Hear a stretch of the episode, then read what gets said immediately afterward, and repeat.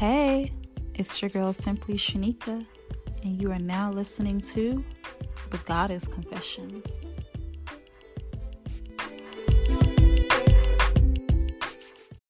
Look, Bumble knows you're exhausted by dating. All the must not take yourself too seriously and 6 1 since that matters. And what do I even say other than hey?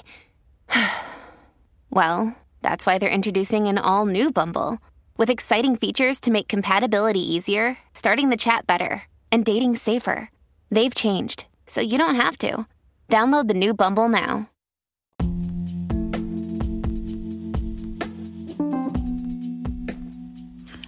A lot of girls email me and they ask me how to get over a breakup, how to make the pain stop, how to make the hurt go away. And I'm just going to be honest with you.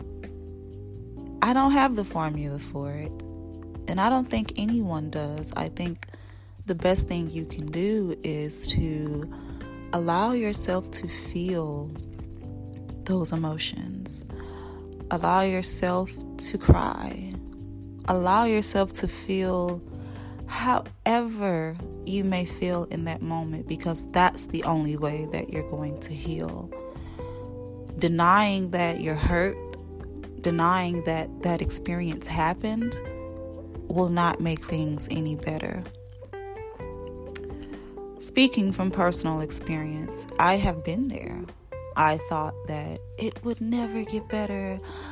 Oh my goodness, my life is over. Like, this is my end all for be all, and that's it. But then, as each day passed and I worked on myself, I got out of that slumber. I got out of the bed, went outside, took a walk, you know, treated myself to some spa treatments, facials, hung around family and friends, and remembered that I am the prize. I am special. And that's just the way that the cookie crumbles sometimes. I've always been a firm believer in if something was meant to be, it will find its way back to you. And I know that's true 100%. But feeling like you're worthless or you have no value or life is over because of a breakup is not going to do yourself any justice. Pick yourself up, buy yourself some flowers, and make yourself feel like the goddess that you are. Because just because that happened doesn't mean that you're any less valuable. It doesn't mean that you won't find love again. And yes, I know, I know, in that moment, it hurts like hell.